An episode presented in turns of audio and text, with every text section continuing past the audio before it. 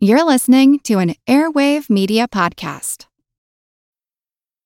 When it comes to weight loss, no two people are the same. That's why Noom builds personalized plans based on your unique psychology and biology. Take Brittany. After years of unsustainable diets, Noom helped her lose 20 pounds and keep it off. I was definitely in a yo yo cycle for years of just losing weight, gaining weight, and it was exhausting. And Stephanie.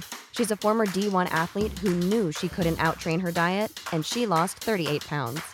My relationship to food before Noom was never consistent. And Evan, he can't stand salads, but he still lost 50 pounds with Noom. I never really was a salad guy. That's just not who I am. Even through the pickiness, Noom taught me that building better habits builds a healthier lifestyle. I'm not doing this to get to a number, I'm doing this to feel better.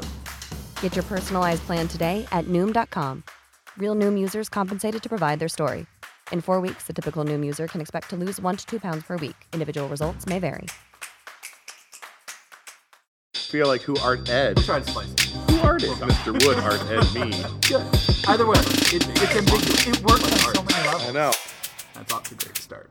Welcome to Who Arted, where we explore visual arts in an audio medium. I'm your host, Kyle Wood, and today we're going to be looking at Arthur Boyd.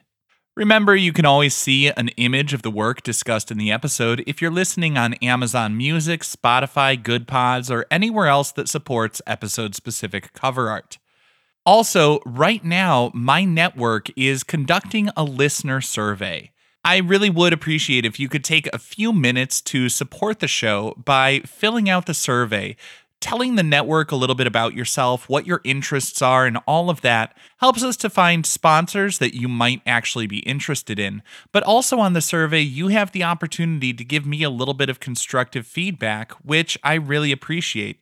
And as an added bonus, by filling it out, you'll be entered to win a $500 Amazon gift card as our way of saying thank you. Now, on to the actual topic for today's episode Arthur Boyd. Arthur Boyd came from an artistic family. His father was a potter, his mother was a painter. He grew up in Murrumbeena, Melbourne, and his home life sounds very nice. His parents gave him a lot of space to explore and experiment. Sounds like what we might call free range parenting today. He developed an interest in painting and he taught himself quite a bit just through experimentation. While he's generally considered to have been mostly self taught, he did actually have some formal classes in art. He studied at the National Gallery School from 1935 to 1936. Of course, as the 1940s rolled around and with it World War II, Boyd joined the Army starting in 1941. He met the love of his life, Yvonne Lennie, at an art class in 1942, and they were married a short time later, 1945. The two of them were concerned about social issues. She was a pacifist and for some time a part of the Communist Party. Boyd shared a number of her inclinations with regard to social justice, but he wasn't that active in politics. He focused on painting and specifically trying to make works that would raise ethical concerns, such as like how people were treated with the in groups and out groups. He did a, a series of paintings on, um, it's referred to often as the Bride series, where he focused on his subject as being a mixed race figure and talking about how, you know, that figure was rejected by the white community as well as the indigenous community and that issue of how people are treating other people based on those superficial qualities. He was also really interested in trying to portray the futility of war as somebody who saw it firsthand. He was traumatized by those types of experiences. Another common strain in his work was the paradoxical sort of beauty and fragility of nature, along with its sometimes devastating power. One of the strategies he would often employ in these compositions to get at these sort of abstract notions was the placement of a figure as a witness to the scene within the composition. We not only see the scene play out, but we see the ripple effects, In my full episode about Arthur Boyd, I was talking to Matthew Bliss, host of the Dead Drop podcast, a video game podcast for those who are interested. We were talking about the painting Nebuchadnezzar on Fire Falling Over a Waterfall. That was a painting that was born out of a couple of things, including Arthur Boyd's experience as being the witness to a scene. Now, he obviously did not witness Nebuchadnezzar. Nebuchadnezzar was the biblical figure from the book of Daniel.